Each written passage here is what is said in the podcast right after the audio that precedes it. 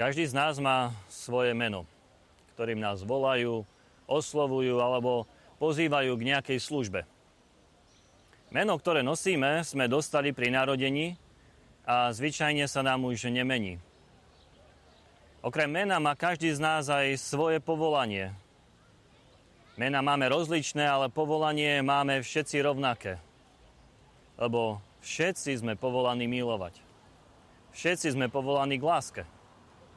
Je to preto, že toto povolanie sa zrodilo z lásky rodičov a Božej lásky. A aj keby sme neboli milovaní svojimi rodičmi, Boh nás vždy miluje. Inak by sme tu neboli. Miloval nás a vyvolil si nás ešte pred stvorením sveta, aby sme boli svetí a nepoškvrnení v láske.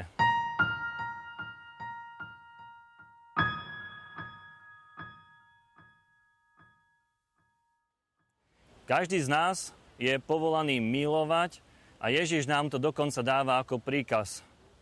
A poštolom vo večeradle hovorí, nové prikázanie vám dávam, aby ste sa milovali navzájom, aby ste sa aj vy vzájomne milovali, ako som ja miloval vás.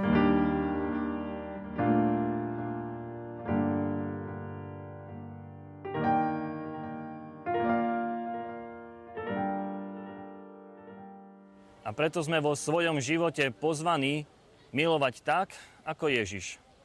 Milovať Božou láskou. Milovať nezištne a darujúco. Ak sme povolaní milovať, tak sme povolaní aj do vzťahu, a to vzťahu lásky. Už na prvých stránkach Biblie Boh hovorí, že nie je dobré byť človeku samému. Preto Boh stvoril pre Adama niekoho, druhú osobu, Evu, ktorá by mu pripomínala a pomáhala naplňať najhlbší cieľ života, ktorým je láska. Preto aj my nemáme byť sami, ale máme vstupovať do spoločenstva lásky, ktorom môžem a mám milovať toho druhého. Prvým a asi najzákladnejším miestom, kde sa učíme milovať, je rodina. Naše rodiny nie sú vždy dokonalé, ideálne či idylické. Ale práve tu sme pozvaní učiť sa láske. Svetý Ján Pavol II hovoril, láske je potrebné sa učiť. Láska totižto nie je samozrejmosť. Práva láska nás ženie a nenecháva nás pohodlnými, ale nás vyvádza z nás samých, z nášho egoizmu, strachu o seba a povoláva nás úplne sa odovzdať milovanej osobe. Každý z nás po celý život s námahou dorastame do tejto seba darujúcej lásky.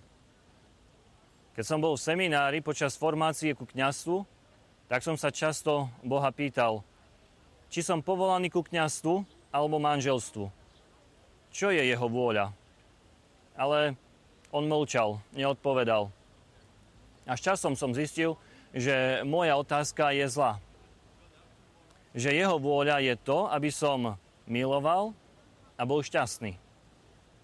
A cestu, ktorou pôjdem ku láske, si musím vybrať ja sám. Necháva mi v tom úplnú slobodu. A nech sa rozhodnem akokoľvek, on ma nikdy neopustí. Snúbenci, ktorí vstupujú do manželstva, taktiež odpovedajú na povolanie lásky, ku ktorému sú volaní Bohom. Sú povolaní milovať a byť šťastní práve cez celoživotné spoločenstvo so svojim partnerom, manželom či manželkou.